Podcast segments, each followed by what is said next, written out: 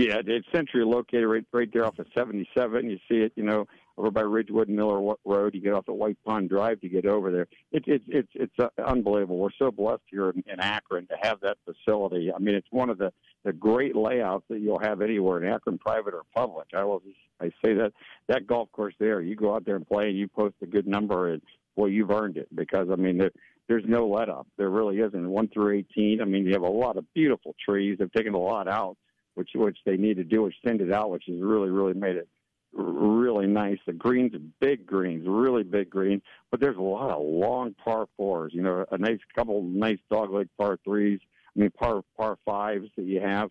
But it's a, it's a great golf course. The, the people there do a fantastic job, and it's a it's one of those courses where you just go out and play, and you kind of play it every day. It's right out in front of you all's in good shape, and they they do a really nice job. Like I said, the city of Akron, we're fortunate that they've they've kept it going for so long. With you know, you see golf courses going out of business. I think they're doing really really well right now. But you know, just like everybody else, they struggled for for for a lot of years, and they kept it going. When we should be real fortunate that we still have it here in Akron. You know, the one thing, Dan, too, is uh, a lot of people might think, oh, they squeezed that into Akron. It's probably small. No, You've got some long holes on that, some really challenging holes as well at Good Park.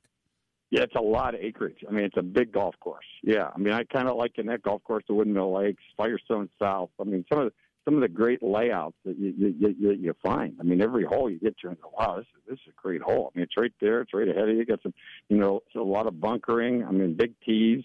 But I mean, and and like I said, it makes you think. You have to hit every shot in the bag. There, you have to hit some uh, cut shots. You have to work the ball off the tee a little bit. And with the trees overhanging, a lot of times you you have to be on the right side of the fairway. So it's of course you want to play a few times after you play it, and you kind of figure out, okay, where do I need to position this? You know, you get to number nine. It's a beautiful par three right back towards the clubhouse.